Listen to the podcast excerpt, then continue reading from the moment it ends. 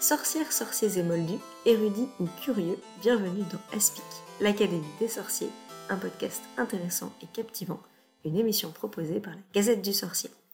bienvenue dans ce 27e épisode de l'Académie des sorciers, je suis Alix. Et je suis Marjolaine, et pour cet épisode, pour ce mois-ci, on fête en fait l'anniversaire de deux monstres cinématographiques que sont Harry Potter, bien sûr, et Le Seigneur des Anneaux, dont les premiers volets fêtent tous les deux les, leurs 20 ans au cinéma en ce moment. et donc, on s'était dit que c'était l'occasion parfaite pour consacrer un épisode au parallèle qui existe entre ces deux œuvres. Et pour ça, on n'a pas invité n'importe qui, puisqu'on accueille Anne Besson et Vincent Ferret. Bienvenue à tous les deux. Bonjour. Bienvenue.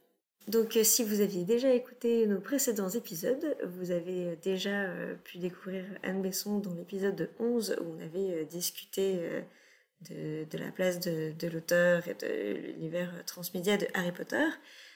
donc, Anne Besson est professeure en littérature générale et comparée à l'université d'Artois, spécialiste des littératures de l'imaginaire et autrice de nombreux ouvrages de fantasy, comme notamment le Dictionnaire de la fantasy, Constellation des mondes fictionnels dans l'imaginaire contemporain. Et euh, le petit dernier euh, en date, dont on a proposé une, critique sur la Gazette en début d'année, euh, Les pouvoirs de l'enchantement, usage politique de la fantaisie et de la science-fiction. Qu'on a beaucoup aimé d'ailleurs, ça on profite pour le dire en direct, on a beaucoup aimé. Merci beaucoup, ravi de vous retrouver. Et pour la première fois dans ce podcast, on a aussi le plaisir d'accueillir Vincent Ferré, donc lui aussi professeur en littérature générale et comparée, à l'université Paris-Est Créteil. Grand spécialiste euh, de l'œuvre de Tolkien, il a écrit et dirigé plusieurs ouvrages sur le sujet, dont le dictionnaire de Tolkien, supervisé les traductions et retraductions euh, de l'œuvre de Tolkien récemment aux éditions Bourgois, euh, et dont Le Seigneur des Anneaux, Le Silmarillion et Le Hobbit aussi, il me semble. Exactement. Donc il était très récemment commissaire de la sublime exposition Tolkien qui a eu lieu à à la BNF euh, sur la saison 2019-2020. Exposition qu'on a aussi adorée. Oui, merci. J'ai passé une journée entière, je pense. Ouais, ouais moi, en cumulé, ouais, une journée entière, une deux, deux demi-journées. Donc. Bravo. Bienvenue à toutes les deux et merci, euh, merci de nous rejoindre. Alors Vincent Ferré, c'était un peu notre, euh, notre seule occasion de, de t'inviter puisque tu nous l'as dit euh, hors, euh, enregistrement, mais tu n'es pas spécialiste de d'Harry Potter et de et de Rowling, mais mais bon, on, alors je dis pas que c'était le prétexte pour t'inviter, mais on s'était dit quand même, c'est chouette d'avoir d'avoir comme ça deux, deux regards sur sur ces deux univers, même si Anne Besson bien sûr connaît très bien Tolkien et Le Seigneur des Anneaux, mais bon, comme ça on a on a deux deux spécialistes. Très bien. Alors déjà, euh, bon, puisqu'on fête euh, l'anniversaire des, euh, des, premiers volets des adaptations cinéma d'Harry Potter et du Seigneur des Anneaux, on peut peut-être parler un petit mot justement sur, sur ces, sur ces adaptations et peut-être commencer, c'était pas une question que j'avais prévue, mais j'y ai pensé juste avant, se souvenir de où on était il y a, il y a 20 ans pour, pour la sortie de, de ces films, puisque, bon, Alix et moi, on était enfants et on découvrait. Mais, c'est vrai, c'est vrai. Et, euh, et bah, en, tout cas, hum, pour moi, c'est ça a été ma porte d'entrée euh, sur ces deux ah. univers, ces, ces, deux volets, puisque j'étais pas lectrice euh, avant ni de Harry Potter ni du Seigneur des Anneaux. Alix, je sais que tu lisais déjà Harry Potter. Oui. Peut-être pas le Seigneur des Anneaux, par contre? Non, je lisais pas le Seigneur des Anneaux et je n'ai pas vu le tout premier au cinéma. Ah. le Seigneur des Anneaux, je l'ai vu un peu après. Du coup, je sais plus si c'est le 2 en fait ou le 3 que j'ai vu le premier au cinéma, j'ai un doute maintenant. Euh, peut-être peut-être le 2 et que j'avais vu euh, je me demande si j'avais pas vu le premier en cassette. voilà. Alors il se trouve que Vincent et moi, on se connaît depuis euh, plus de 20 ans. Hein. On se connaît depuis 25 ans, euh, puisqu'on était, on était à l'école normale supérieure ensemble. et donc, voilà, on était, on, était déjà amis et on travaillait déjà sur euh, Harry Potter et Tolkien euh, ensemble ou respectivement euh, à cette époque-là. donc moi, j'avais, je commençais à être très sollicitée par la presse et les médias autour de Harry Potter parce que j'avais fait ma thèse qui ne parlait pas d'Harry Potter, mais qui corrélait vraiment très bien avec euh, la manière dont fonctionnait euh, le, cycle de Rowling, puisque j'avais mis en, place cette catégorie euh, du cycle, et que voilà, au moment où les romans commencé à sortir en même temps que les films, l'intérêt s'est décuplé pour, pour ce type de fonctionnement, transmédiatique en plus. et Vincent bah, était déjà impliqué dans les, questions de diffusion et de traduction de Tolkien en France euh, à ce moment-là via, euh, via le film. En fait, en 2001, euh, moi, je n'ai pas vu le premier Harry Potter avant de le voir avec mes enfants, de même que je n'ai pas lu en entier Harry Potter, je l'aurais lu par bribes et pendant que lisais dans la journée, je continuais le soir la lecture, donc j'ai une connaissance un peu discontinue de Harry Potter. En revanche, pour euh, le film de, Peter Jackson, mes souvenirs sont très nets, puisqu'à l'époque, je venais de publier un livre aux éditions Bourgois sur Tolkien. Et avec Christian Bourgois, on, on avait rigolé en mettant sur la quatrième de couverture, au moment où va sortir le film, etc. Parce que à l'époque, il faut savoir qu'il y avait des mois, voire un an, qui s'écoulait entre le moment où un film sortait aux États-Unis et le moment où il arrivait en Europe. Donc Christian Bourgois avait publié mon premier livre sur Tolkien en février pour le Salon du Livre en disant on verra bien quand sortira le film. Et est arrivé un raz-de-marée qu'on a commencé à anticiper en voyant l'effervescence sur le web. Il faut bien imaginer qu'en 2001, ça faisait que 3-4 ans que le web s'était développé en France et que euh, Tolkien était particulièrement populaire euh, via plusieurs sites et forums de discussion dont certains existent encore. Mais il y avait une vraie attente, j'ai envie de dire populaire, une vraie attente de lecteurs et puis un buzz euh, de plus en plus fort. Donc le souvenir de 2001 du film de Peter Jackson, c'est aussi la projection de presse euh, la fête euh, qui avait été donnée au Centre culturel canadien à Paris en présence de toute l'équipe du film, avec Peter Jackson qui était à côté de moi pendant le discours de l'ambassadeur, et puis euh, John O. Alan Lee qui était là, Christopher Lee qui est arrivé en star avec deux créatures et, vampesques en sortant d'une limousine. Enfin, c'est des images que j'ai, j'avais 25 ans, donc c'était quand même premier contact avec Christopher Lee de cette manière-là. Donc des souvenirs très forts, mais uniquement du côté euh, Jackson et Tolkien. Moi, je n'avais pas du tout cette vie de star. Désolée, mais euh, euh, je n'ai approché personne. je préfère le dire dès maintenant.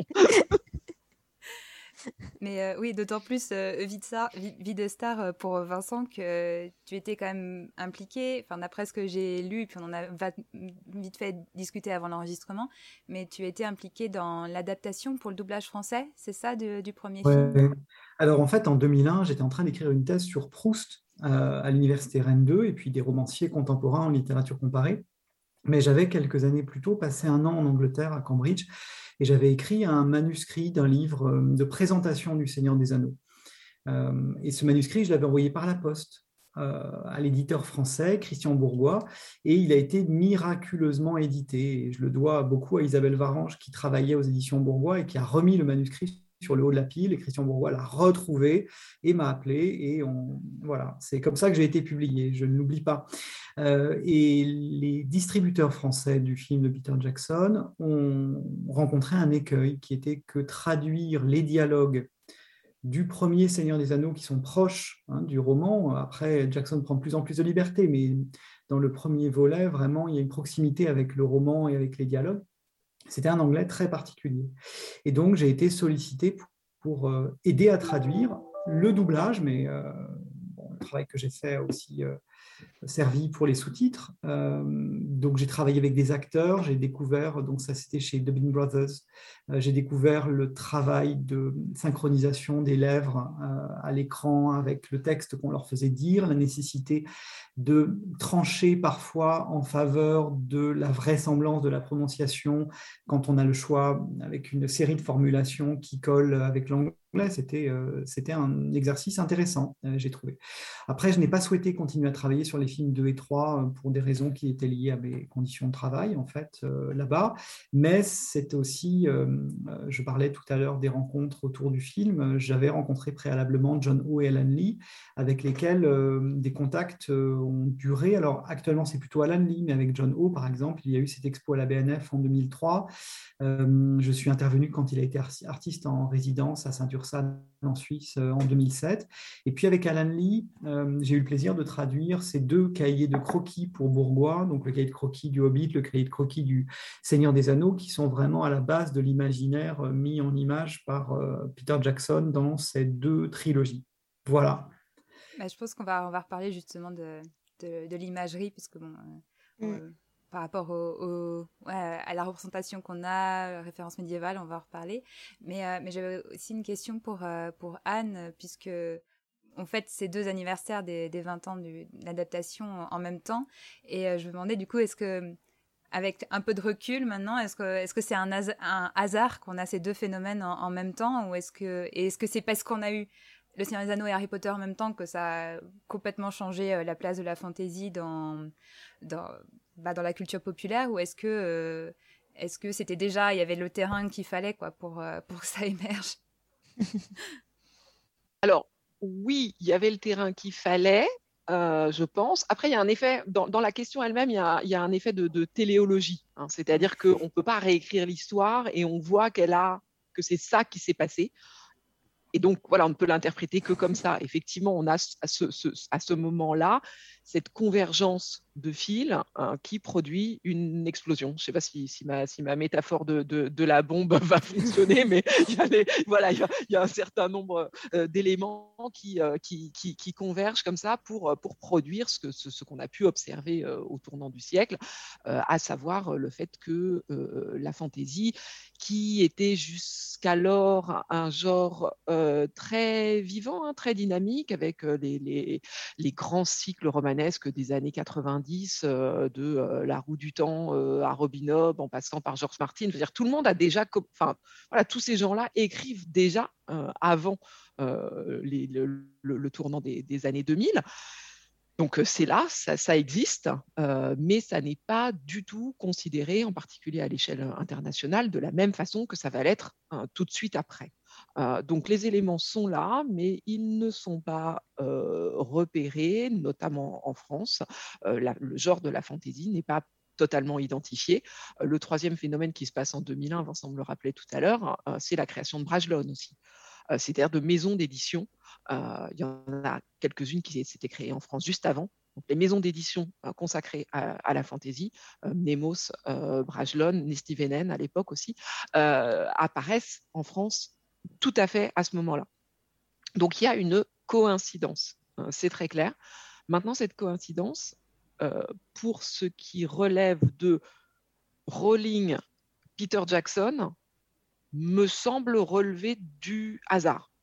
C'est-à-dire que euh, je ne pense pas, enfin je, je, suis à peu près convaincu que Rowling n'a pas écrit Harry Potter parce que Peter Jackson était en train d'adapter Le Seigneur des Anneaux voilà, je pense que ces deux moments n'ont strictement rien à voir. Euh, après, il est tout à fait possible que les adaptations de Harry Potter aient été très accélérées hmm. parce que le succès euh, des films de, Peter Jackson était venu montrer que, enfin, ou le buzz autour des films de, bah, de, Peter Jackson qui allait arriver était venu montrer qu'il y avait là un public tout à fait euh, disposé pas seulement à lire des livres, mais aussi à se rendre dans des salles de mmh. cinéma pour, euh, pour assister euh, à, au grand spectacle euh, de, de, la fantaisie sur, sur écran.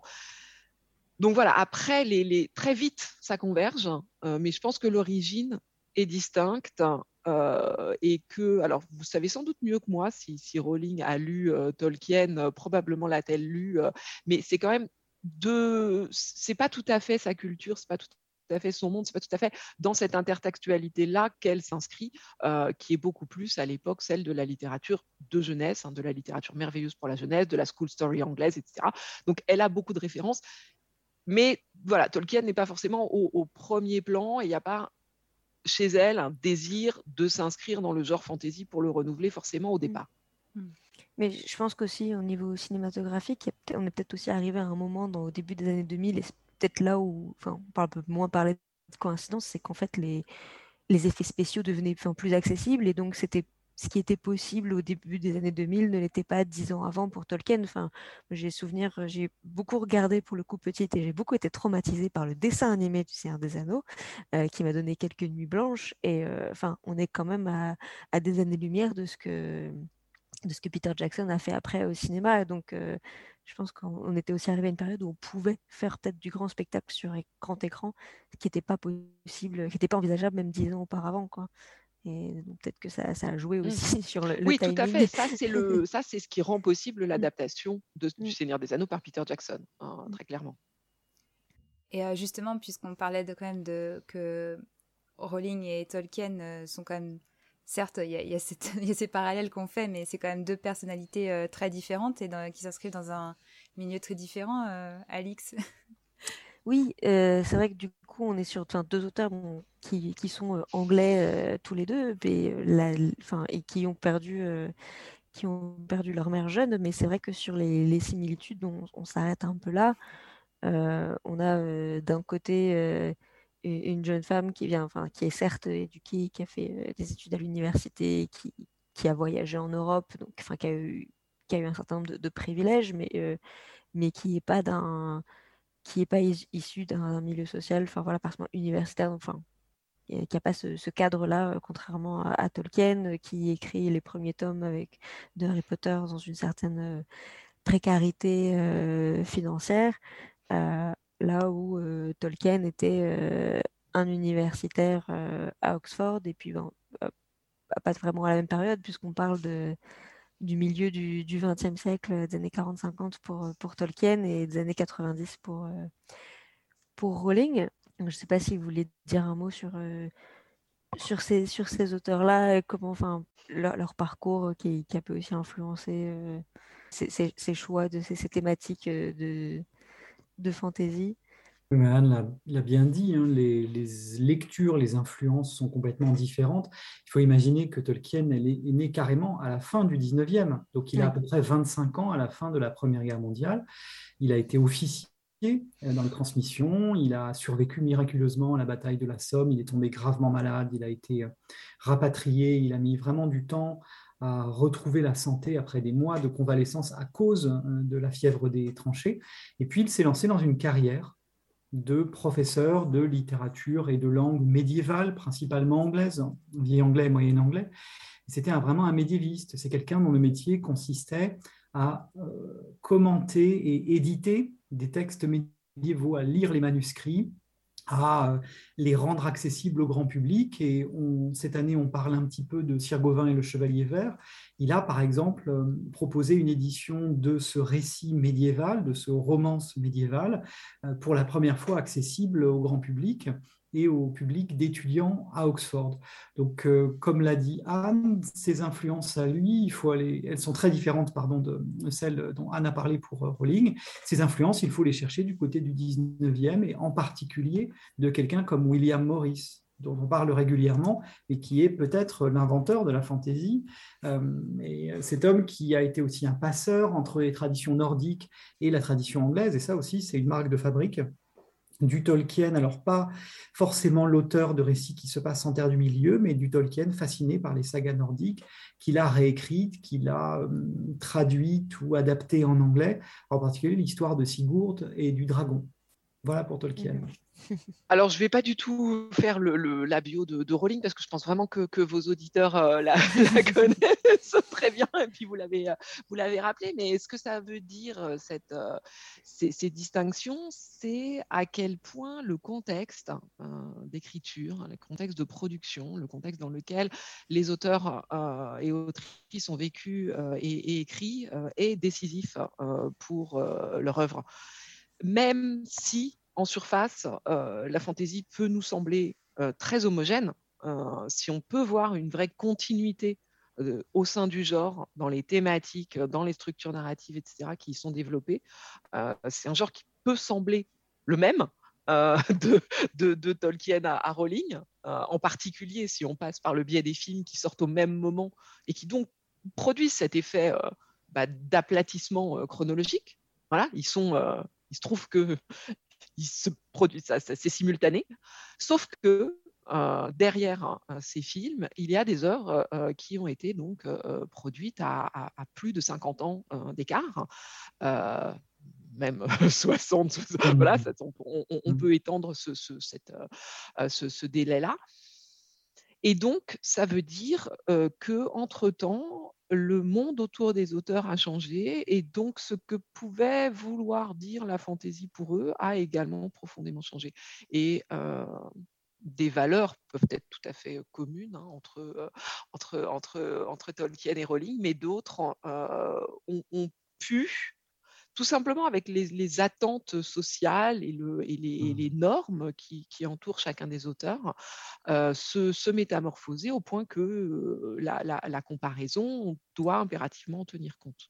Absolument, pour donner un exemple concret, Tolkien écrivait aussi avant tout pour lui et pour ses amis proches quand on parle d'Oxford et du professeur euh, à Oxford, il ne faut pas oublier qu'il était habitué euh, à ces rencontres amicales avec son cercle qui... Bon, il y a eu plusieurs cercles amicaux, mais le plus célèbre, c'est celui des Inklings qui réunissait des gens comme C.S. Lewis, qui a écrit Narnia en écoutant Tolkien, je vais le dire de manière non polémique comme ça, mais euh, vraiment l'écriture de fantasy chez, euh, chez Lewis, elle est déclenchée aussi par les discussions avec Tolkien, des gens comme Charles Williams également, plus tard le propre fils, euh, l'un des propres fils de Tolkien, Christopher Tolkien, qui sera l'éditeur de ses œuvres après sa disparition en 73, rejoindra le groupe.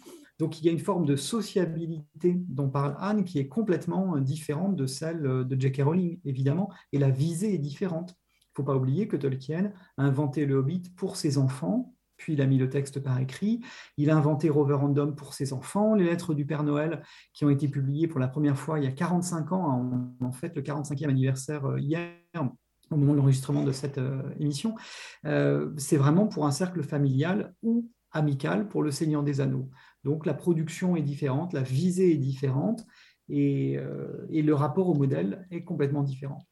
Et il, me semble aussi, enfin, si, corrige-moi Vincent si je dis une bêtise, mais que euh, Tolkien, il avait aussi cet objectif de créer des langues. C'était aussi euh, cette, envie enfin, de, beaucoup créer des langues enfin, qui a motivé aussi l'écriture du Seigneur des Anneaux, etc., qui était très différent des objectifs de Rowling. Euh. Ouais, ça c'est lié à la question que vous avez euh, préparée aussi quand on a en, discuté l'émission, c'est la création d'un monde des écrivains architectes. Ils ne partent pas du tout de la, du même point de départ c'est vrai que Tolkien était avant tout fasciné par les langues et par les sortes de visions d'autres mondes que comportent euh, les mots, les noms propres qui nous échappent, les langues qui ont disparu et dont il reste des traces. Être spécialiste de langue et littérature médiévale européenne, c'est être confronté au fait qu'il n'existe plus qu'un manuscrit de tels récits euh, extraordinairement importants. Je pense à Beowulf. Il n'en existait plus qu'un manuscrit qui, par miracle, a, échappé euh, à un incendie. Autrement dit, on est conscient de la précarité des langues, des cultures, des civilisations, du fait que euh, des mondes ont pu exister avant le nôtre et dont on n'a pratiquement aucun souvenir. Tout cet imaginaire culturel est créé par ce rapport aux langues. Et Tolkien avait à la fois un rapport rigoureux et artistique aux langues. On sait qu'il aimait beaucoup inventer des langues. Les, spécialistes des langues imaginaires de Tolkien disent qu'en gros, il en a conçu une cinquantaine. C'est-à-dire il en a nommé, désigné, envisagé une cinquantaine. Sur cette cinquantaine de langues imaginaires, douze ont été développées à des degrés divers et les deux plus célèbres, ce sont les langues elfiques. Mais ces langues en question, euh, il les a portées à un degré de, de, perfectionnement absolument extraordinaire en inventant pas seulement des grammaires et un vocabulaire, mais aussi une histoire de l'évolution des langues. De même que le français moderne euh, dérive de l'ancien français, qu'on peut remonter au latin et qu'il y a des racines communes avec l'indo-européen, Tolkien a inventé des arbres généalogiques de langues et il, a développé chaque langue à chaque étape de l'histoire de son univers. Donc tout se tient chez lui et c'est vraiment euh, une marque de fabrique. Il a continué à travailler toute sa vie à cet univers. Oui, alors ce que ça produit chez lui, c'est quelque chose de très très buissonnant. Hein, c'est-à-dire que ce qu'on en connaît de publier avant le travail que va faire son fils, hein, qui est absolument décisif pour notre connaissance de l'œuvre de, de, J.R.R. Tolkien, ce qu'on en connaît avant, avant, avant cette deuxième étape n'est que vraiment la pointe d'un iceberg. C'est-à-dire que Tolkien a énormément travaillé, retravaillé beaucoup d'histoires bon, laissées dans un état d'inachèvement partiel, du moins à ses yeux, ou du moins toujours repris, remis sur le, sur le métier. C'est une grande différence avec la manière dont travaille Rowling, hein, dont on peut comprendre son, son, travail à l'heure qu'il est, c'est-à-dire sans avoir forcément accès à énormément de, de, de, de, de la matière génétique de son œuvre, puisque donc de ce qu'on en sait, elle a d'emblée prévu une architecture narrative en sept volumes avec une fin déjà préécrite. Donc quelque chose qui était d'emblée euh, ferme et clair euh, dans son esprit. Euh, alors que si Tolkien ne cesse de, construire son monde, la manière dont vont s'y arranger les histoires est peut-être moins immédiatement évidente à ses yeux. donc je pense que Rowling, elle construit en fait plus un récit qu'un monde. Euh, Tolkien construit un monde très clairement euh, sur une base qui est, euh, qui est linguistique, tandis que Rowling va construire d'abord et avant tout un récit autour d'un personnage alors que ce n'est pas le cas non plus pour, pour Tolkien, hein, où les personnages, les, les voilà, les, les, héros sont, sont, sont, multiples et, et, et concurrents pour, pour, pour, son intérêt. Donc, Rowling, c'est un récit, c'est un personnage, et ça va être beaucoup plus de ce qu'elle en raconte, un certain nombre d'images, hein, voilà, des, des, des, des, choses qui lui viennent en tête. Ce, ce, ce, garçon avec ses lunettes et sa cicatrice, euh, le, la gare, euh, euh, voilà, les, dessins qu'elle fait elle-même, hein, par exemple ceux, du, chemin de traverse. Donc ça va plus passer par ce, mode-là de, création. Donc là encore, on peut dire que ça aboutit à des choses comparables dans ce qu'on connaît aujourd'hui, à savoir une galaxie transmédiatique de fantasy. Mais les, projets créateurs, les projets créatifs hein, sont, sont, vraiment différents. Ouais, c'est presque, presque, comme si le pour Rowling, enfin ça reste foisonnant. Il y a plein de petits détails qui se qui, qui donnent euh, un côté euh, pas aussi complet que Tolkien, ça serait quand même euh, exagéré, mais au monde quoi, on le sent vivant. Mais c'est comme si tous ces petits ces petits cette richesse du monde qui est construit au fur et à mesure et au service, comme comme tu disais Anne, du d'un récit bien Enfin, la construction est hyper, euh, hyper carrée, quoi, même circulaire plus que carrée, mais mhm. sur des, des, sept tomes. Alors que Tolkien, c'est presque, c'est plus l'inverse, c'est le, le, le c'est le, le récit qui est au service du monde, quoi, de, de, de, de nous guider comme ça dans, dans, dans, ce monde qui est pour le coup euh, euh beaucoup plus étendu euh, au niveau de, la profondeur historique, etc., des détails. Des civilisations. Des civilisations, voilà. C'est aussi un monde complètement euh, différent, alors que il y a ces deux, deux fantaisies différentes, comme on, mm. on l'a évoqué, mais entre euh, Rowling où c'est un, un, monde qui est connecté au nôtre, où mm. du coup il y a quand même toute une partie qui est directement liée au Moldu, quoi, enfin qui est liée à nous, alors que Tolkien c'est un, c'est une autre version de notre monde, quoi. C'est complètement euh, un autre, un autre univers, quoi. Absolument, mais Tolkien, c'est aussi quelqu'un qui cherche une forme. C'est-à-dire qu'il invente vers 1916-1917, quand il est convalescent, les premières versions des contes perdus. Et tout au long de sa vie, il n'a pas cessé de réécrire ces histoires en les étendant, en leur faisant perdre leur caractère un peu euh, enfantin du début ou simple ou trop proche du conte. Il est passé au vers, il est revenu à la prose dans Le Seigneur des Anneaux, il incorpore une cinquantaine de poèmes et de chansons à la prose, ça on l'oublie souvent. Donc c'est quelqu'un qui tout au long de sa vie est extraordinairement doué pour inventer des débuts d'histoire et pour les réécrire sans cesse en faisant varier les points de vue. C'est pour ça que son fils euh, Christopher a eu autant de, j'ai envie de dire. En même temps, il a travaillé à une vitesse extraordinaire. Moi, je suis euh, stupéfait de voir qu'il a réussi à faire paraître 23 livres en si peu de temps, Christopher, euh, des éditions de textes de son père, alors que là, ces jours-ci, paraît un texte qui s'appelle La nature de la Terre du Milieu, euh, édité par Karl Ostetter, qui publie à son tour des manuscrits métaphysiques, linguistiques, etc. sur Tolkien, et lui-même dit qu'il a mis 25 ans à publier ce livre. Donc, un livre en 25 ans, Christopher Tolkien, c'est 25 livres en 50 ans. Enfin, je veux dire, il faut imaginer la puissance de travail du fils. Hein. bon, euh, bon c'est incroyable. Mais pourquoi est-ce que Christopher a eu autant de travail? C'est que il a voulu rendre compte de la naissance progressive et par vague d'écriture du monde, ce qui a donné en particulier les douze volumes de ce qu'on appelle l'histoire de la Terre du Milieu, où il nous montre pas à pas les différentes phases d'écriture de son père, les différentes versions. Alors, ce sont des présentations un peu érudites avec introduction, notes, commentaires, mais c'est une manière très rigoureuse de montrer comment un monde naît et c'est une plongée incroyable dans euh, dans même la pensée d'un créateur, puisque Christopher euh, lisait un livre ouvert dans son père, euh, dans, l'esprit de son père. Il, il, y avait une proximité de pensée euh, vraiment étonnante, et puis son père a tellement parlé de son œuvre qu'il était capable d'interpréter beaucoup de faits simplement qui, pour nous, sont des hypothèses.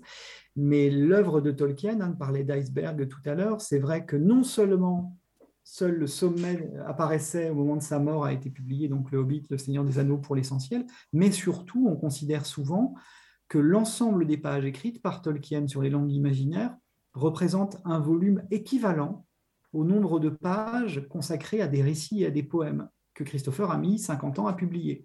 Donc vous imaginez la production, la productivité foisonnante, comme le disait Anne, de l'esprit d'un homme qui, pour l'essentiel, travaillait la nuit ou pendant les vacances parce que le reste du temps, il était prof à plein temps à Oxford et extrêmement impliqué dans son travail à l'université. Ah c'est sûr, on se demande s'il dormait. mais, euh, mais par rapport à, du coup, ce qu'on a déjà évoqué, l'imagerie, le, rapport à, à, l'histoire en général et au Moyen Âge en particulier, euh, pareil, on a... Euh, je pense que là, pour, en l'occurrence, les films nous ont obligés à faire ce parallèle aussi visuel par rapport bah, aux références qu'on a pu voir dans les représentations, mais, mais, on peut revenir sur ces rapports à, à l'histoire des deux, deux, auteurs sans forcément revenir sur... Enfin, on a déjà évoqué que forcément, du côté de Tolkien, c'est une des références euh, érudites d'un médiéviste. Enfin, c'est son travail, justement, à plein temps de, de, travailler euh, cette matière. Euh, pour Rowling, c'est pas le cas. mais je voulais, avant peut-être qu'on revienne sur le Moyen Âge, parler de, des références dont on parle assez souvent aussi dans notre podcast à l'histoire du XXe siècle, puisque hum, là, le fait que Tolkien, bah l'a vécu aux premières loges, euh, notamment la Première Guerre mondiale, mais la Seconde Guerre mondiale, bah, il était aussi en plein... Euh, en train d'écrire en plus, euh, enfin ou en tout cas en train de construire son, univers. Et Rowling, elle fait énormément référence du coup à, l'histoire aussi du XXe siècle, en particulier du, fascisme avec l'idéologie de Voldemort, etc. comment comment on peut voir la manière pour Tolkien, on ne peut pas le lire, on est obligé vraiment d'aller chercher plus, loin entre les lignes pour trouver euh, ces références euh, sur l'imagerie de la guerre. Euh, c'est pas c'est pas écrit que c'est une référence à, ce qu'il a vécu pendant la Première Guerre mondiale, alors que Rowling c'est beaucoup plus explicite. comment on peut le comparer ces deux rapports à l'histoire du XXe siècle dans l'œuvre? Alors, il y a clairement des, là encore, des choix assez radicalement différents qui sont effectués par ces deux auteurs dans la manière dont ils vont proposer ces références au public et les assumer ou non. Notamment parce que ce n'est pas les mêmes publics. Hein. Rowling écrit pour les enfants, hein, elle écrit pour la jeunesse et elle, elle a toujours revendiqué, assumé. son public transgénérationnel existe, hein, mais ça n'est pas d'abord aux adultes euh, ou même voilà aux, enfants en train de grandir qu'elle s'adresse. Elle s'adresse aux enfants et pour s'adresser aux enfants, effectivement, il faut euh, un message qui soit relativement euh, explicite, même si euh, voilà, il n'est jamais marqué en gros que euh, les, partisans de Voldemort sont, des nazis. Ça demande un tout petit peu de décryptage qui est à la portée d'un enfant de, de, de, à partir de, 10-11 ans, voilà, en train de grandir, en train d'apprendre l'histoire en parallèle du fait qu'il est en train de découvrir les, les, Harry Potter.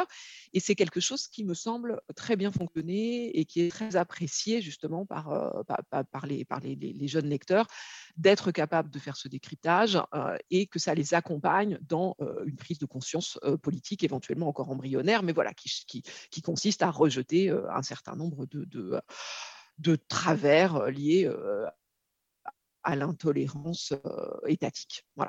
Bon, en revanche, Tolkien, lui, a très clairement pris position contre toute interprétation qu'il nomme allégorique. Hein, alors, c'est une question qui est, intéressante et, un peu compliquée, mais voilà, globalement, il écrit hein, noir sur blanc l'anneau n'est pas la bombe, les orques ne sont pas des communistes, pas, plus que les communistes ne sont des orques. Enfin, voilà, il rejette très explicitement toute tentative pour rabattre la fiction sur une interprétation historique unique. c'est quelque chose qu'il a toujours voulu faire parce que la tendance des interprétations, la tendance du lectorat va vers ça.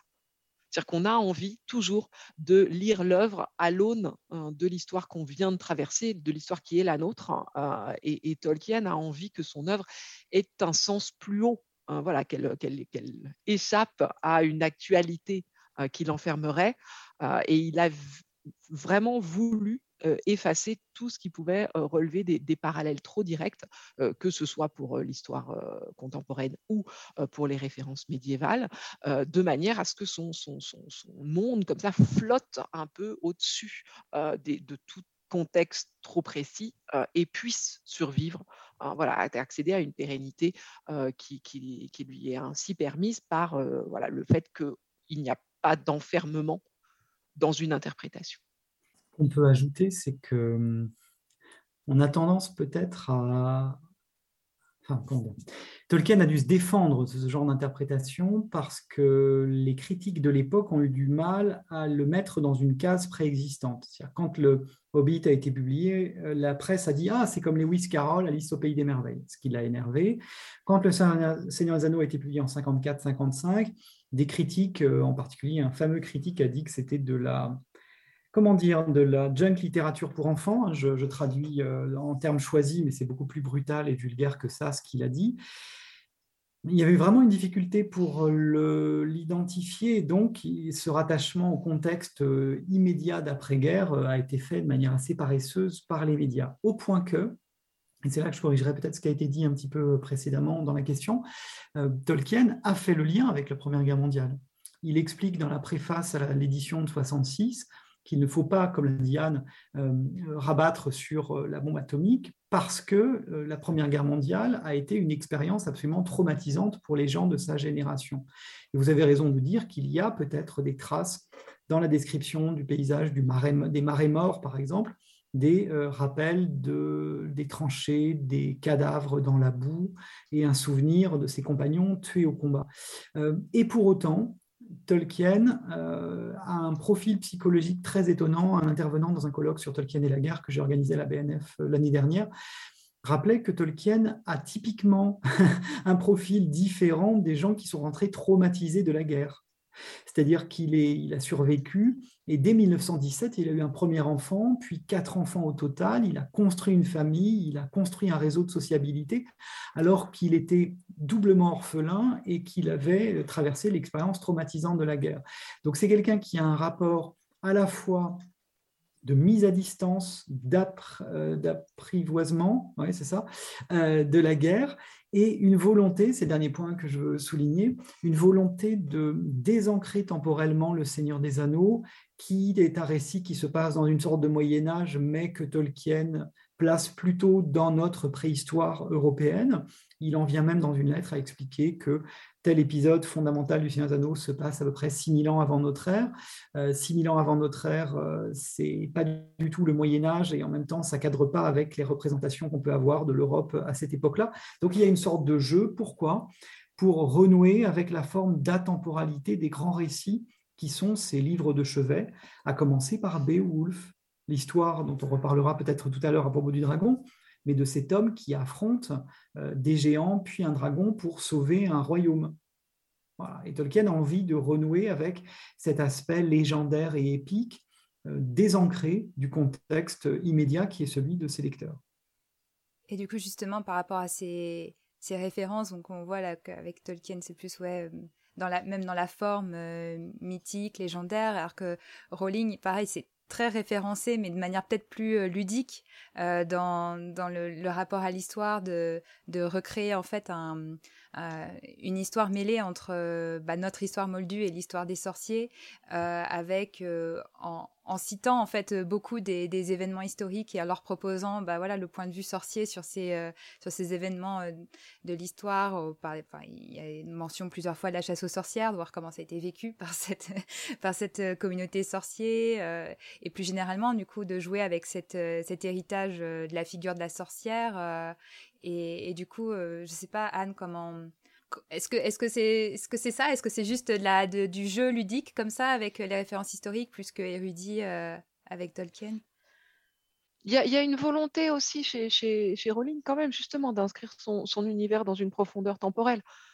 Euh, on, parlait de ça tout à l'heure euh, chez, Tolkien en, opposant très clairement les deux, parce que euh, Rowling, tu, le, rappelais Marjolaine, a, décidé de produire cette fantaisie à deux mondes qui ressemble plus à la, fantaisie de, Lewis, hein, l'ex-ami euh, ami et concurrent euh, de, Tolkien. Euh, et donc, contrairement à Tolkien qui crée un monde secondaire, enfin pas complètement autonome, voilà, qui est une version alternative et lointaine d'une autre, elle, choisit de, mettre les deux mondes en rapport. Et donc, le monde des sorciers existe au sein d'une autre et donc partage la même histoire. c'est surtout ce sens-là qu'à mon avis qu'ont les, les, les, effectivement les différents, différentes étapes de l'histoire du monde des sorciers qui sont rappelées comme ça, coup de petites allusions au fil des, volumes. Ça nous permet, bah voilà, de, ça permet au lecteur d'avoir bien en tête que ce monde des sorciers, il n'est pas arrivé au moment où on découvre Harry Potter, mais qu'il a été toujours là à côté de nous. Ça fait, ça produit cet effet de, profondeur temporelle qu'on a, qu'on a d'une façon très différente chez, chez Tolkien. Outre le fait, mais je pense qu'on va y revenir, qu'il y a toute cette intertextualité mythique, tout ce bestiaire venu voilà, de, toutes les cultures du monde qui convergent aussi dans le monde des sorciers et qui contribue à faire que ce, ce, monde relié au nôtre apparaît lesté d'histoire et de culture tout en étant complètement relié au nôtre.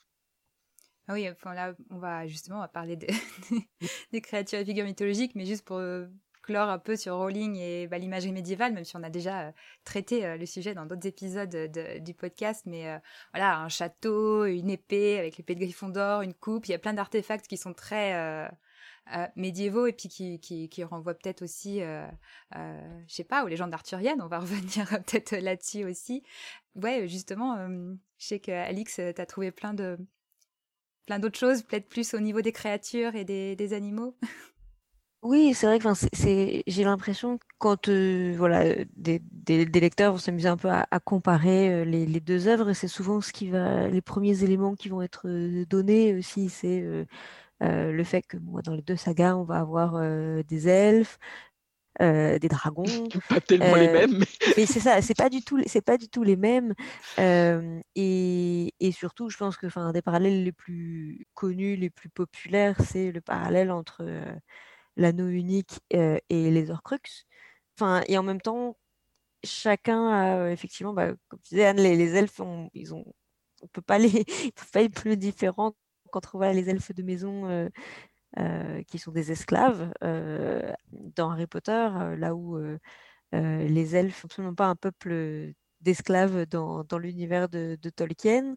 la position des, dragons où on a enfin ce, ce peut-être ce dragon peut-être très classique du, gardien de trésor qui parle qui possède dans chez Tolkien là où là où chez Rowling on, il est ramené à une position plus plus animal. Euh, c'est une créature qui n'a, enfin, euh, qui n'a pas forcément cette, cette intelligence que, que, va lui prêter euh, Tolkien. il ne parle pas. il a pas alors même on retrouve cette image du gardien de trésor avec l'œuf d'or, notamment de la première épreuve du tournoi des trois sorciers, qui est aussi un peu, j'ai l'impression, une, image très médiévale aussi de l'homme combattant le dragon. c'est un peu quelque chose qui, qui revient C'est le format spectacle. C'est comme s'ils se mettaient eux-mêmes en, scène. C'est un peu les, les, les, joutes de chevalier version, version sorcière. donc voilà, je ne sais pas un peu ce que, quels sont vous, vos, vos, vos, avis, vos ressentis sur ces, sur ces parallèles qui ont été faits ou pas faits et qu'on peut, qu'on peut retrouver dans les, dans les deux œuvres. Alors, c'est une question vaste, hein, là. Parce qu'on est parti euh, de, l'imagerie médiévale euh, en passant par, euh, par plein de parallèles. Donc, on va peut-être les reprendre. Hein, voilà. N'hésitez pas à revenir sur des, éléments plus, plus précis ensuite, parce que je pense qu'on va, on, on, va sans doute pas pouvoir répondre à, l'ensemble d'un coup. ce qui me semblait ressortir de, de la question tout entière, c'est que bah, l'un et l'autre auteur jouent à des époques différentes de l'histoire de la fantaisie sur des motifs hein, qui, leur préexistent, ce sont des motifs médiévalistes, euh, et ce qu'ils vont euh, chacun euh, retravailler. Alors, par médiévalisme, on entend tout ce qui est réception du Moyen Âge, hein, ce que, vous appeliez l'imagerie médiévale. On, tend à, proposer le terme de, médiévalisme pour, en parler, essentiellement pour tout ce qui concerne la grande vogue hein, de, de retour au Moyen Âge euh, à partir du romantisme hein, et de, la fin du, du, 19e siècle. Et il se trouve que la fantaisie va naître sur ce terreau-là. Ah, c'est-à-dire, euh, Vincent a parlé tout à l'heure euh, de, William Morris, les pré-raphaélites, etc. la fin du 19e siècle anglais crée une image du Moyen Âge dans laquelle nous vivons encore largement.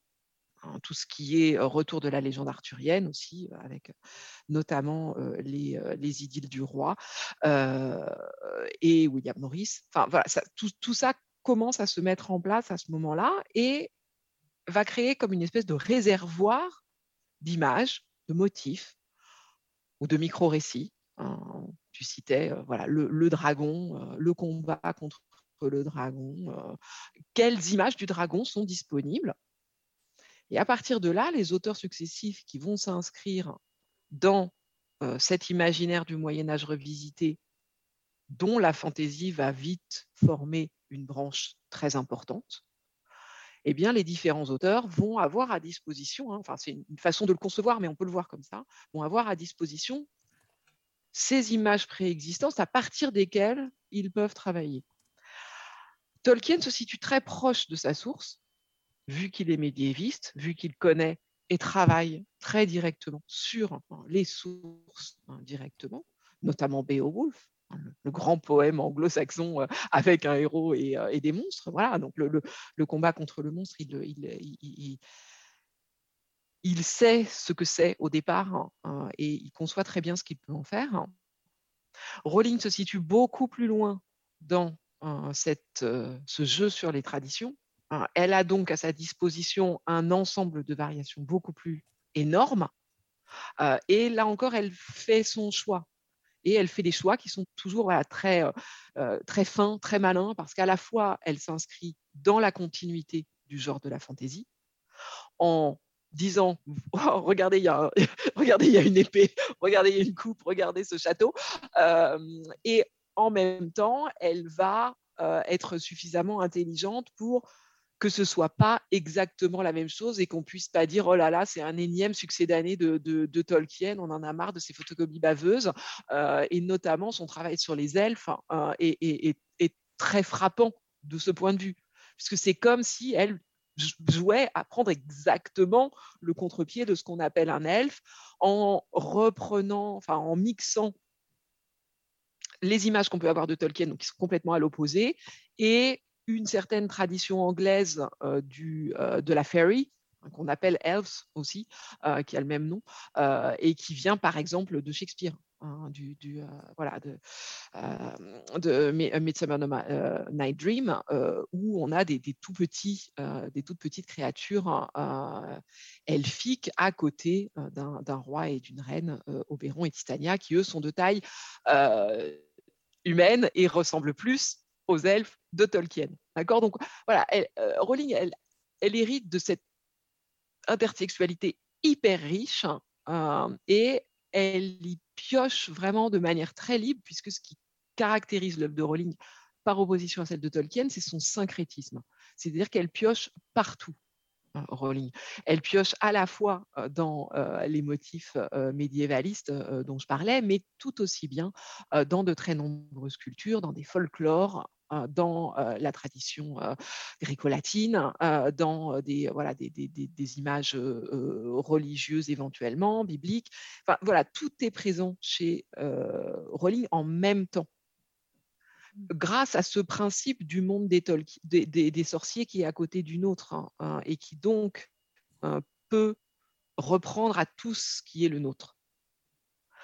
Versus le monde de Tolkien qui, lui, est un monde autonome et un monde très spécifique avec une cohérence qui fait que bah, doit choisir ses références pour que tout soit parfaitement euh, en accord, en, euh, toutes soient parfaitement en accord les unes avec les autres donc syncrétisme de, de, de, Rowling, qui s'inscrit de ce point de vue dans une tradition de fantasy jeunesse hein, très bien illustrée, notamment par C.S. Lewis, euh, mais pas seulement. Michael Ende, euh, je sais pas, l'histoire sans fin, c'est aussi extrêmement syncrétique. Donc il y a vraiment une grande euh, tendance hein, en fantasy pour la jeunesse à aller dans ce sens-là. Alors que euh, c'est pas du tout le principe sur lequel travaille Tolkien, qui lui, au contraire, hein, vise à, la plus grande cohérence de manière à produire un monde qui se tienne par lui-même, sans avoir besoin de toucher à l'extérieur.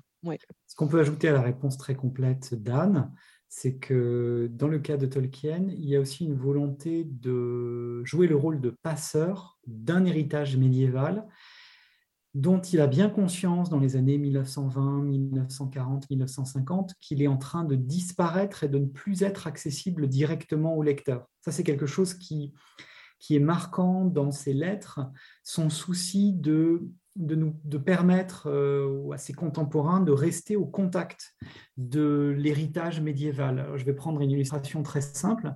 Dans les années 20, Tolkien a manifestement été... Euh, très marqué par la manière dont le nazisme euh, commençait à récupérer d'une manière frauduleuse et complètement pipée et en les déformant complètement des éléments qui relevaient d'un héritage nordique via le Nibelungen en Allemagne et qui, d'après lui, appartenaient à tous les lecteurs et en particulier à tous les lecteurs européens. Et lorsque son fils Christopher a publié en 2009, et ça a été traduit en 2010 en français par Christine Laferrière, deux poèmes euh, réunis sous le titre La légende de Sigurd et Gudrun, on a découvert que Tolkien avait donc, euh, composé des poèmes en anglais moderne qui permettaient à un lecteur contemporain dans les années 20 de découvrir cette tradition nordique euh, presque directement. Enfin, il lui mettait sous les yeux quelque chose qu'on avait tendance à ne plus voir que par le biais de Wagner, euh, avec qui euh, Tolkien avait des, un certain contentieux, on va dire, mais aussi toute une réutilisation politique euh, du Moyen Âge que Tolkien réprouvait. Il y a une formule célèbre, quoique très atténuée dans une de ses lettres, dans laquelle il explique voilà, à quel point il en veut entre autres à Hitler pour avoir détruit cet héritage nordique donc euh, là, il fait plutôt référence au Hitler des années 20, euh, le moment où le nazisme est en pleine ascension, à la fin des années 20. Euh, cet héritage nordique qui, d'après Tolkien, est, notre bien commun et dont il voit l'importance cruciale en termes, j'ai envie de dire, existentiels. Et je terminerai là-dessus. C'est que Tolkien, quand il reprend des éléments au récit Beowulf, ça n'est pas par imitation servile, c'est dans l'idée que Beowulf est un poème qui est une sorte de, de moyen de réfléchir à notre vie humaine, à notre existence. Et ce combat d'un héros contre euh, des géants qui veulent le tuer, qui ravagent un pays et qui dévorent un peuple, puis contre un dragon mortel, Tolkien fait une lecture de ces combats en termes de représentation de la vie humaine. Et ça explique toutes les lectures qui ont pu être faites du Seigneur des Anneaux au moment de la sortie par des lecteurs avisés comme euh, W.H. Auden par exemple, qui ont dit Le Seigneur des Anneaux, l'histoire de cette quête inversée de l'anneau, c'est vraiment une histoire de la vie, c'est une odyssée de la vie. Et donc chez lui, pour rejoindre ce que dit Anne, il y a une forme de fidélité à voilà, une tradition européenne qu'il veut mettre à l'honneur, remettre à l'honneur, et une volonté de mettre l'accent sur comment dire, les interprétations modernes qu'on peut faire de ces textes qui sont éloignés de nous, ne serait-ce que par la difficulté de compréhension de la langue.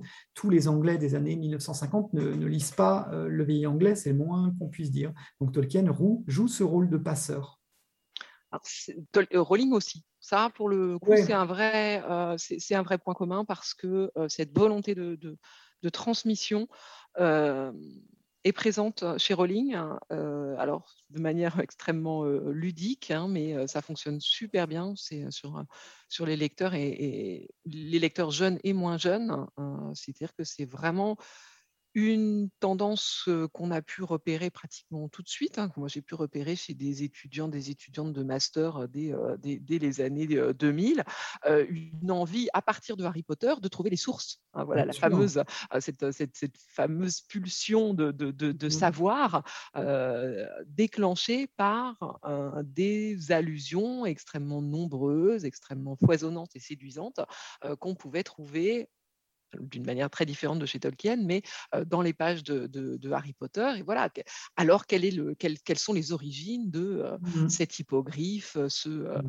ces, ces, elfes, ces dragons, à quelle tradition on peut les rattacher les uns les autres, etc. Et on sait la fortune des, ouvrages hein, qui ont pu être ensuite produits mmh. autour de cette demande-là, de cette attente-là, des bestiaires imaginaires ou des, des, volontés de rattacher Harry Potter différentes traditions euh, auxquelles il, euh, il, renvoie. Ce que je voulais dire, c'est que Tolkien est plutôt euh, du côté d'une tradition, tandis que Rowling, tu as parlé de syncrétisme et j'entends tout à fait, et que d'autre part, la différence sur laquelle je voulais mettre l'accent, c'est que chez Tolkien, l'écriture de la fiction, elle se nourrit aussi de son travail universitaire. C'est-à-dire qu'il est prof à Oxford, il est chercheur, il est écrivain, et les trois activités communiquent. Voilà, je vais le, je le résumer de cette manière-là.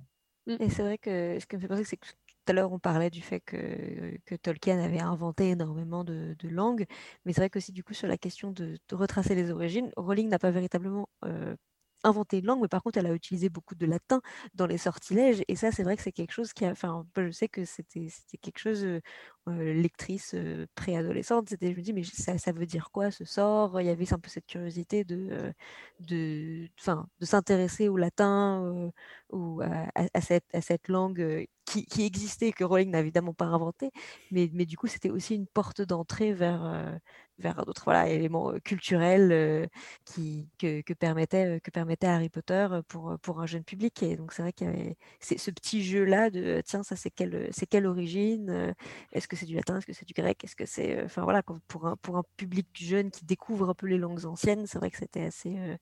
c'est un jeu assez amusant aussi, je trouve, d'avoir. Oui, et vous avez, vous avez reçu Blandine Le Calais, oui. voilà, qui se trouve être une, une collègue de, de, Vincent Ferré à l'UPEC, hein, à Paris-Est-Créteil, pour, pour voilà, un ouvrage bienvenu mmh. sur les sources antiques de, de Harry Potter. Absolument, on partage le même bureau. le monde est petit. Les hasards. Et du coup, pour revenir sur les, motifs euh, qui viennent, du coup, probablement, euh, bon, c'est sûr pour Tolkien et euh, du coup pour Rowling aussi, on imagine des références nordiques. Il y a ce fameux anneau qui devient, enfin, les Horcruxes. Enfin, quand on a lu Harry Potter et qu'on relit Le Seigneur des Anneaux, euh, évidemment, l'anneau, euh, c'est à Norcrux. Mm. Et du coup, il y a cette, euh, pour revenir sur les parallèles des quêtes, et du coup de la quête inversée où il faut détruire quelque chose, détruire un, quelque chose de maléfique pour éliminer le, grand, le grand mal. du coup, il y a, y a, un gros parallèle quoi entre Frodo et, et Harry sur bah, la quête pour détruire l'anneau et puis la quête pour détruire les Horcruxes. Du coup, reparler du coup de ces, parallèles. Euh, au-delà de ça, euh, Frodo et Harry, j'ai l'impression qu'ils sont quand même assez, euh, assez différents.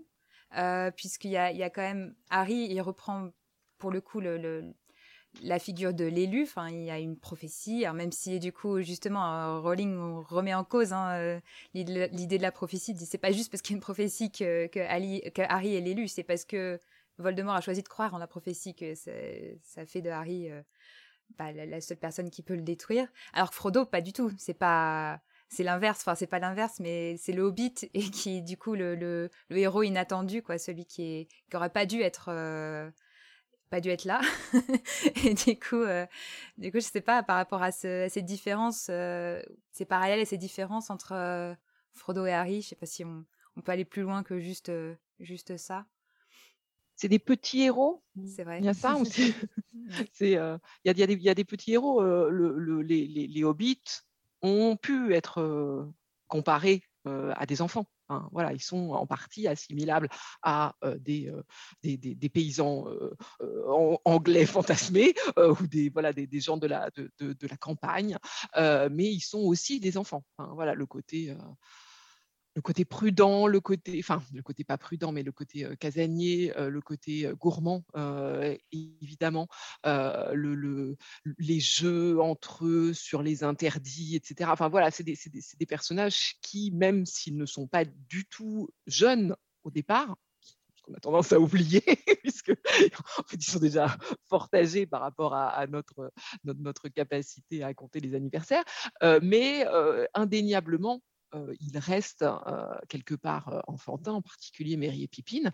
Et, donc, ce, parallèle, il tient aussi de cette manière-là. C'est-à-dire qu'on on a dans les deux cas une, aventure de, de, de, jeunes naïfs qui, qui, qui, va apprendre en grandissant au fur et à mesure de, son aventure, ce qui est vraiment le schéma de fantaisie le plus basique possible, hein, qui a été illustré de manière beaucoup plus simple et, directe dans, beaucoup d'autres cycles de fantaisie, que Tolkien comme Rowling retravaillent de manière originale tous les deux, Tolkien en amont et Rowling en aval.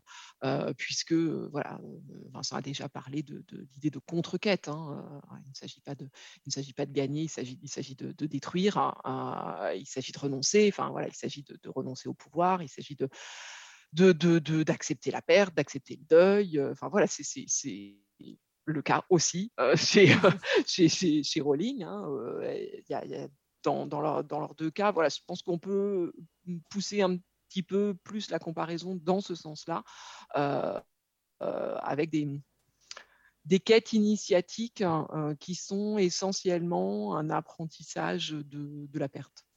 Je ne sais pas ce que tu en penses, Vincent. J'en pense tout à fait, hein, comme assez souvent, je suis d'accord avec toi. la différence majeure, pour le dire de manière un peu provocatrice, c'est peut-être que l'un est un héros et l'autre pas. puisque quand on regarde Le Seigneur des Anneaux et qu'on demande aux lecteurs et lectrices qui sont les héros du Seigneur des Anneaux ou qui est le héros du Seigneur des Anneaux pour eux, on a assez souvent comme réponse Sam, assez souvent Gandalf, parfois Aragorn, mais Frodo, pas tant que ça. Je continue à lire les forums euh, de lecteurs avec intérêt, puis les, pages Facebook consacrées, euh, gérées par les communautés de lecteurs de Tolkien. Et, c'est vrai que Frodo n'est pas un personnage auquel on s'identifie facilement. Alors, il y a eu l'effet du film, Elijah Wood, mais euh, avant ça, en fait, il est difficile à cerner, il est un peu plat. Euh, moi, quand j'ai lu Le Seigneur des Anneaux la première fois, j'avais envie de le baffer toutes les cinq minutes, hein, Frodo. Il faut dire les choses. Oui, mais Harry Potter aussi, alors ça, c'est très, très frappant, euh, franchement. il n'y a pas plus agaçant qu'Harry à partir du tome 4. Hein. Et dans la communauté Harry Potter, c'est pareil, euh, c'est très très rare qu'un fan d'Harry Potter dise que, ce soit, que c'est Harry, son personnage préféré, alors qu'au final, c'est tout autour de lui. c'est quand même le personnage qui, attire les projecteurs, vous êtes d'accord Tandis que dans Le Seigneur des Anneaux, dès la fin du premier tome, puisque le, bien que Le Seigneur des Anneaux ne soit pas une trilogie, il a été publié en trois parties pour des raisons euh, éditoriales et de coûts de production. L'histoire suit alternativement et presque à parts égales euh, les différents groupes euh, de personnages. Donc la différence, elle est peut-être là euh, dans le fait que Frodo est quelqu'un qui n'acquiert pas vraiment d'épaisseur, mais qui manifeste à la fin du récit ce détachement progressif du monde qu'il a contribué à sauver. Alors on va dire involontairement, je ne veux pas non plus divulgacher l'histoire auprès de vos auditeurs qui n'auraient pas encore lu euh, Le Seigneur des Anneaux, mais hum, il y a effectivement une sorte d'acceptation d'un rôle qui est au-dessus de lui et qui du coup écrase complètement euh, des traits de personnalité qui continuent à définir euh, Sam, d'une part, avec son bon sens euh, héroïque, on va le dire comme ça, mais aussi Mary et Pipin qui sont là pour nous faire rire, euh, même, bon, voilà, et permettre une identification avec, avec les lecteurs. Donc, euh, l'autre distinction que je ferai, elle est plutôt de ce côté-là, autour de l'identité, du caractère assez creux de Frodo et de son rôle pratiquement simplement fonctionnel dans l'histoire. Oui, et c'est vrai que même au niveau des, enfin, bêtement au niveau des titres en fait des deux sagas où on a vraiment bah, Harry Potter, Harry Potter enfin, le personnage titre, le, son nom revient systématiquement, enfin le, les projecteurs sont sur lui euh, avant même qu'on ouvre le livre, alors que le Seigneur enfin le du coup le premier volet, même si c'est pas euh, une trilogie, on est du coup dans la, enfin, la communauté ou la, enfin, la fraternité de l'anneau enfin, sur la nouvelle traduction. Donc on a quand même l'attention qui est portée sur un groupe aussi. Mmh. Euh, au début des Anneaux. Donc je pense que c'est vrai qu'il y, a aussi cette, cette différence enfin, où il y a vraiment d'un côté Harry et puis tous les autres en dessous, alors que j'ai l'impression que quand on commence chez Anneaux, on nous dit tout de suite que c'est pas euh, c'est pas un individu et puis euh, les petites mains derrière, c'est tout le monde est enfin, plus souvent mis sur un, pied d'égalité en tout cas au départ. C'est très juste. Et c'est vrai que je, moi, je pensais, pendant que tu parlais, Vincent, parallèle euh, il y, avait quand même ce parallèle assez fort que les deux, que ce soit Harry ou, euh, ou Frodo, ils vont volontairement vers la mort euh, sans, enfin, en disant il, va falloir que je me sacrifie quoi qu'il arrive, il n'est pas possible que je revienne. Alors qu'il y a Sam derrière qui lui il garde l'espoir de revenir. Et du coup, il y a, pour moi, enfin, pour moi, les deux scènes les plus marquantes d'un côté de Harry Potter et de l'autre côté du Seigneur des Anneaux, c'est pour Harry Potter, Harry c'est quand il retourne dans la forêt, quoi, en sachant qu'il va vers, euh, vers la mort. Et de l'autre côté, Sam, qui au moment où il, y a vraiment un espèce de long monologue de Sam, euh, euh, voilà, où c'est vraiment à la fois, il est tendu, genre, oui, il va falloir qu'on se sacrifie d'un autre côté, il y a toujours, toujours l'espoir qui va sauver, qui va se sauver et surtout sauver Frodo. Et du coup, il y a ces deux, ces deux moments cruciaux qui sont, qui, qui fait qu'effectivement, en tant que lecteur, on considère que c'est Sam le héros. Et, euh, et l'autre côté, bah, Harry, quand même, euh, même si c'est pas le, le, personnage préféré de la majorité des fans, euh, bah, c'est comme un très très beau moment et un moment très très fort, quoi. Donc, mm. et mais bon, je pense la grosse différence entre Frodo et, et Harry, c'est que Harry, euh, bah, il a quand même un peu plus une happy end quand même. Euh, il, peut fonder sa famille, il peut revenir euh, à une vie à peu près normale, alors que Frodo, bah non quoi. Donc le, choix de faire, tant pis, je divulgage la fin, le choix de Frodo de quitter la Terre du Milieu, c'est quand même une grosse grosse différence aussi au niveau de la de ce que ça fait à la figure du héros quoi absolument. En fait, euh, les tournants heureux dans Le Seigneur des Anneaux ne se situent pas à la fin, mais dans des épisodes un peu inattendus et ponctuels, comme l'arrivée des aigles, par exemple, qui va changer le cours euh, de bataille. Frodo, c'est vraiment un, personnage qui apparaît comme, euh, tu faisais référence à Gauvin tout à l'heure, comme un personnage qui est d'accord de se sacrifier, comme une sorte de serviteur pour la communauté. Dans Sir Gauvin et le Chevalier Vert, il faut rappeler que Arthur commet une erreur en cédant à la provocation du chevalier vert, alors que quand un chevalier en vert, sur un cheval vert, vient vous voir et vous dit de, lui couper la tête euh, et qu'un an plus tard, euh, il vous rendra l'appareil, euh, vous avez tendance à pas forcément accepter ce qui vous est proposé. Arthur, dans le texte médiéval, vraiment euh, intrépide de nature, je crois que c'est ça la traduction en français du passage, euh, Arthur est complètement impulsif dans le texte et il est critiqué hein, euh, de ce point de vue-là par la cour, par certains chevaliers. Qui doit protéger le chef qui a failli? Ça, c'est vraiment une thématique qui passionne Tolkien. C'est le personnage humble, c'est la petite main qui fait tourner les roues du monde pendant que les, les grands regardent à côté. Donc on a chez Tolkien cet intérêt pour la valorisation des personnages humbles Le personnage de Sam en est vraiment emblématique. Il est comique avec son bon sens, mais en même temps, il défend des valeurs très humaines. Il, il, est celui qui rappelle Frodo vers l'humanité, on peut le dire comme ça. Il est celui à qui Frodo remet les clés du pouvoir, mais aussi à qui Frodo donne le texte qui va servir à la transmission de l'histoire, le fameux livre rouge. Donc euh, cette idée d'un sacrifice qu'il faut accomplir, euh, quel qu'en soit le coût, est effectivement ancré dans l'esprit, euh, enfin dans l'esprit du texte de Tolkien très tôt. Il y a une très forte mélancolie dans Le Seigneur des Anneaux qu'on peut relier aux analyses que Tolkien a proposées de Beowulf là encore, où il explique que de toute façon le combat de l'homme, de l'humain contre le monde se finit toujours mal.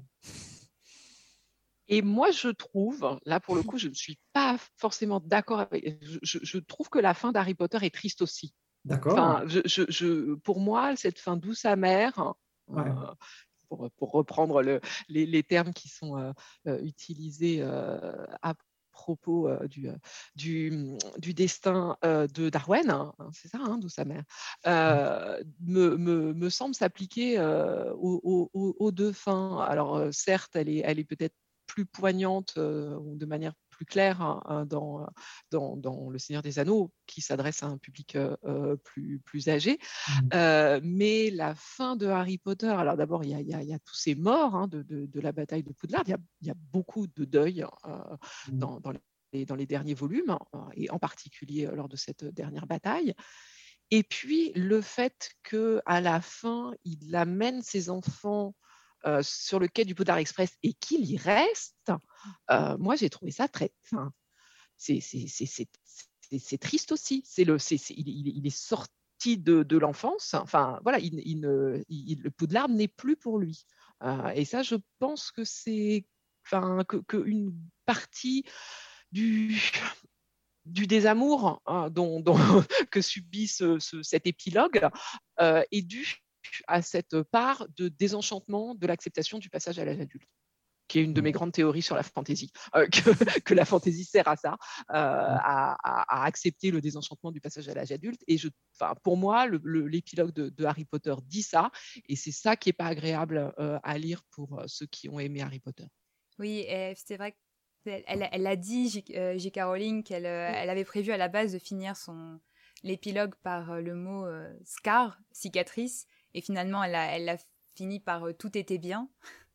Et, euh, et, je pense que c'est une erreur parce que pour le coup, euh, ça aurait été un peu plus. Là, le, là, le, la, le parallèle aurait été peut-être encore plus puissant avec Le Seigneur des Anneaux, puisqu'il y a cette idée de cicatrice qui continue. Qui ne guérira jamais. Voilà, qui guérit jamais. Et là, il dit à Harry que la cicatrice ne lui fait plus mal depuis que depuis depuis 19 ans, mais euh, alors que Frodo, ben, il souffre toujours de cette cicatrice. Donc euh, bon, après. On a Kurt Child qui change un peu la donne au niveau de la cicatrice, euh, mais mais bon, c'est une autre histoire. Mais mais c'est vrai que c'est ça aurait été un parallèle encore plus plus fort, quoi. Si je peux ajouter, vos auditeurs et auditrices ne savent pas forcément qu'il y a un épilogue au Seigneur des Anneaux que Tolkien n'a finalement pas intégré, mais que la vraie fin, ou en tout cas la fin euh, originelle du Seigneur des Anneaux, voyait un, zoom sur la maison de Sam occupée par Sam et sa famille, euh, et Sam répondant à des questions de ses enfants, donc vraiment le père de famille répondant à des questions de ses enfants sur l'histoire qui venait de se dérouler. Donc une tonalité peut-être plus chaleureuse, plus cosy, et qui se termine euh, donc en anglais par euh, voilà il, écoute euh, enfin, il sort après la discussion avec ses enfants et il entend au loin le bruit de la mer sur les rivages de la terre du milieu. Et Tolkien a décidé d'enlever cet épilogue plus doux pour plutôt laisser le récit se terminer de manière mélancolique. Et d'ailleurs on se demande où le récit s'arrête puisque lorsque l'histoire du Saint-Anneau se termine, eh bien, on a le droit aux appendices qui apportent de nouveaux éléments importants et tout aussi mélancoliques, comme l'a rappelé Anne, comme des précisions sur l'histoire d'amour entre Arwen et Aragorn, qui relance la machine euh, et laisse les choses complètement en suspens et en privilégiant une tonalité vraiment mélancolique. Alors, je sais que Anne, tu dois tu dois partir bientôt, mais euh, il y avait un autre, au moins un autre parallèle euh, dans les personnages que je voulais absolument qu'on aborde parce que pour le coup, même les fans n'arrêtent pas de faire ce parallèle. C'est entre Gandalf et Dumbledore euh, qui apparaissent un peu comme des déclinaisons de la figure de Merlin. donc, je voulais peut-être qu'on revienne là-dessus et peut-être sur une dimension des deux personnages où ils sont tous les deux tentés par le mal et par le Gandalf doit affronter aussi la tentation de, l'anneau, euh, de, prendre, euh, de prendre le pouvoir et du coup de le refuser. Et ben, on apprend que Dumbledore aussi, euh, et que lui, tout son personnage est construit aussi sur le regret d'avoir failli et presque commencé à succomber au, pouvoir avec Grindelwald. donc, est-ce que mais ça reste quand même des personnages qui derrière ça sont les, les mentors quoi du héros et, et, euh, et, voilà, on a même un Dumbledore qui devient Dumbledore le blanc, dans en tout cas dans les films. Donc, euh, je, mais c'est vrai que c'est assez évident comme parallèle. Mais est-ce que, est que Dumbledore a été construit euh, sur le modèle de Gandalf ou plutôt aller chercher du côté de Merlin ou est-ce que c'est la même chose? Je, ne sais pas. Ce qu'on peut rappeler déjà, c'est que Gandalf est le double de Sauron. C'est-à-dire qu'il a été envoyé par ceux qu'on peut appeler les dieux, que l'on découvre surtout dans le Silmarillion. Il a été envoyé par les dieux pour euh, rallier tous les peuples libres autour de la défense de la Terre du Milieu, sans agir directement, sans affronter directement Sauron, mais en servant un petit peu de catalyseur et de, pour provoquer un sursaut. Donc, Gandalf, il faut le penser par rapport au Seigneur des Anneaux, qui, et c'est une question que vous aviez évoquée lors de la préparation de l'émission, il est intéressant de voir que le Seigneur des Anneaux chez Tolkien est un personnage qui reste invisible et qui, dans l'esprit des lecteurs, est tellement invisible qu'il se réduit souvent à un œil. ce qui est faux, hein, c'est une erreur de Jackson de ce point de vue-là. Il a, il a un corps, sauf que son corps n'apparaît pas au premier plan dans Le Seigneur des Anneaux, alors qu'il apparaît dans certaines histoires de, du Silmarillion. Et je rappelle que dans le Silmarillion, non seulement on assiste à la création du monde, l'apparition des elfes, des hommes, les combats entre les elfes, les hommes, les dieux d'une part, et d'autre part euh, Melkor Morgoth, le maître de Sauron, puis euh, Sauron lui-même, eh bien il y a un chapitre qui est consacré aux anneaux du pouvoir, autrement dit, entre autres euh, à l'anneau unique du Seigneur des Anneaux. Donc si on veut vraiment voir Sauron incarné, on peut se reporter au Silmarillion. Tolkien a fait le choix dans son récit de ne pas le mettre au premier plan, comme s'il s'agissait de montrer que euh, les choses ne s'opposent pas de manière binaire, que le personnage le plus maléfique, celui qui symbolise le mal, d'une part n'était pas mauvais au début, c'est ce que rapporte un personnage sage dans un des épisodes de dialogue du Seigneur des Anneaux, mais qu'en plus euh, le mal ne s'arrête pas à lui, pour le dire autrement. On dit parfois, alors ça c'est un truc qui m'énerve, mais dans les médias on entend parler du manichéisme de Tolkien, alors c'est pas parce que Jackson a réduit les choses euh, de ce côté-là, qu'il y a des oppositions chromatiques vraiment entre l'obscurité et la lumière chez lui qui sont extrêmement marquées, que c'est vrai chez Tolkien. Tolkien, c'est la formule que j'emploie parfois, c'est plutôt 50 nuances de gris. C'est-à-dire, c'est euh, Gollum qui était avant un être qui était proche du peuple des hobbits et qui est devenu une créature monstrueuse par appât du gain, de, ce qui le rapproche des dragons qui eux-mêmes gardent des trésors. Euh, Sauron a succombé à une tentation qui est celle du pouvoir et de la domination qu'il a envie d'étendre. Donc Gandalf, certes, peut être rapproché de des traditions de magiciens, et au premier plan Merlin certainement, le conseiller du Seigneur qui deviendra roi, donc ça on pense à Aragorn à la fin du Seigneur des Anneaux, mais c'est aussi quelqu'un qui est à envisager dans un rapport un peu complexe et pas d'opposition tranchée avec Sauron. Du coup, de ce côté-là, Dumbledore, il, y a, il est relativement proche quoi, de, cette, euh, mm. de cette figure, euh, même si du coup, par rapport au, au mal, euh, peut-être que Voldemort est moins... Enfin, c'est difficile dans Harry Potter d'interpréter vraiment si J.K. Rowling a voulu en faire un, un méchant qui est né méchant ou pas, parce qu'on on, découvre son corps.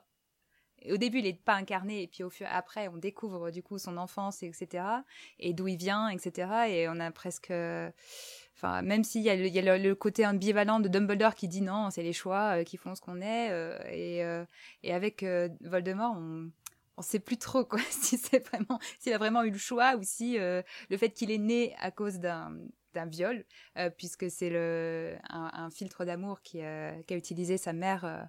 Est-ce que ça c'était pas du coup préécrit C'était pas tant le fait qu'il soit né d'un viol, c'était aussi le fait qu'il avait été élevé sans amour. Oui. Alors coupé, coupé, voilà. Mais c'est vrai qu'il y a toute cette question-là de, de il est dès, enfant, il est, il est maléfique. Quoi. Mm. si c'est pas le cas, c'est pas le cas de Sauron. Donc, euh, je sais pas si Anne a un mot à, dire sur, sur ces parallèles. Euh, entre les Alors le parallèle entre, entre Dumbledore euh, et Gandalf, effectivement, c'est un de ceux qui, qui, qui, fait le plus sens, surtout à l'image, hein, puisque c'est au point que régulièrement les gens pensent que c'est les mêmes acteurs qui ont joué les mmh. deux rôles. Alors, parce que leur image est tellement proche et tellement mmh. superposable dans nos mémoires et effectivement complètement à relier à une, figure de l'enchanteur qui, qui, prédate. Hein, si vous voulez aller voir le, site euh, de, la, BNF euh, euh, sur, sur la fantaisie, il y a un certain nombre d'albums qui sont très bien faits, et notamment sur l'école des sorciers, où on voit un certain nombre d'images d'enchanteurs avec déjà le, manteau à, à étoiles et le, le chapeau pointu dans, des gravures du 18e. Le, mais, mais, évidemment, l'étape euh, marquante, euh, c'est le Merlin tel que réinventé par Disney. Hein, parce que c'est pas Merlin en fait, hein. euh, c'est Merlin l'enchanteur, c'est Disney, donc Disney adaptant T.H. White, qui est lui-même un des, un des, grands passeurs de, de, de, la légende arthurienne. Donc voilà comment se fait un peu cette, cette filiation des, des, des personnages qui intéresse au point qu'il il y, a des, y a des fan théories très drôles sur en fait c'est le même personnage. Hein, donc toutes les histoires de, de, voyage dans le temps possible, vu que, rappelons-le, Merlin voyage en arrière dans le temps. Hein, le, le, Merlin de, White, hein, il, arrive du futur. en fait, il, il, recule. Donc voilà, il y a, y a, une fenêtre d'opportunité pour qu'il ait été Dumbledore et qu'il soit Gandalf. et, et, voilà, il y a des, vidéos très amusantes qui, euh, qui, réussissent à, soutenir cette, euh, cette, cette, euh, ce, fantasme transfictionnel, hein, transfictionnel, ça veut dire ces personnages qui voyagent entre les fictions, qui mmh. consiste à, imaginer que, que d'un bout à l'autre, il, s'agit du, même personnage, et je trouve ça assez fascinant.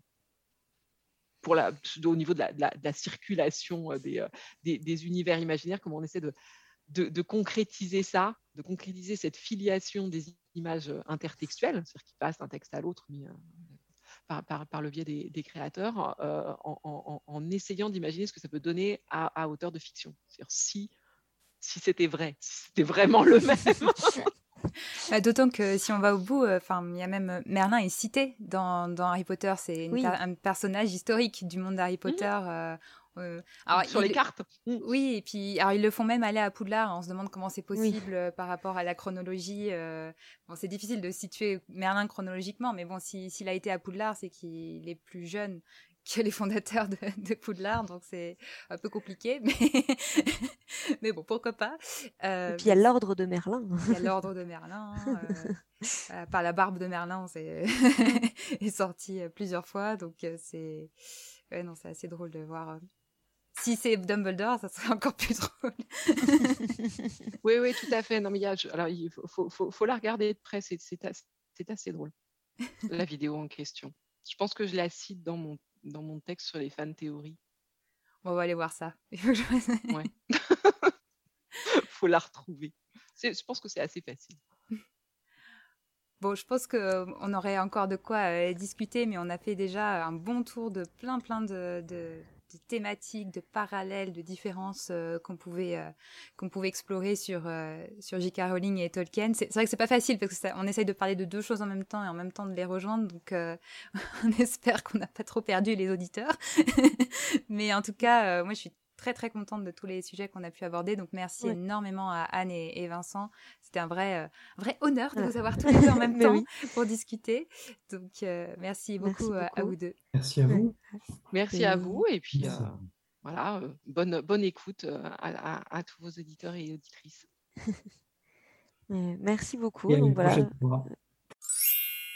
Merci encore chaleureusement à Anne Besson et Vincent Ferré de nous avoir permis de fêter dignement les 20 ans de la sortie du premier film Harry Potter et du premier film Le Seigneur des Anneaux au cinéma. Euh, on est vraiment ravis et on espère que cet épisode vous a plu autant qu'il nous a plu à enregistrer. Euh, vous pouvez nous donner votre avis par mail à rédaction at gazette-du-sorcier.com, sur Facebook, sur euh, la page de l'Académie des sorciers, sur Twitter, at aspic underscore GDS, et sur l'Instagram de la Gazette du Sorcier. L'épisode sont disponibles sur PodCloud et sur toutes les applications euh, et les plateformes de podcast, euh, mais aussi sur la chaîne YouTube sur laquelle sont uploadés les épisodes, sur la chaîne YouTube de la Gazette du Sorcier. Nous remercions Caligula qui a composé le générique d'après les thèmes de John Williams. Et on vous dit au mois prochain pour le prochain épisode de l'Académie des Sorciers. Et en attendant, cher auditeur, n'oublie pas, passe tes bus d'abord.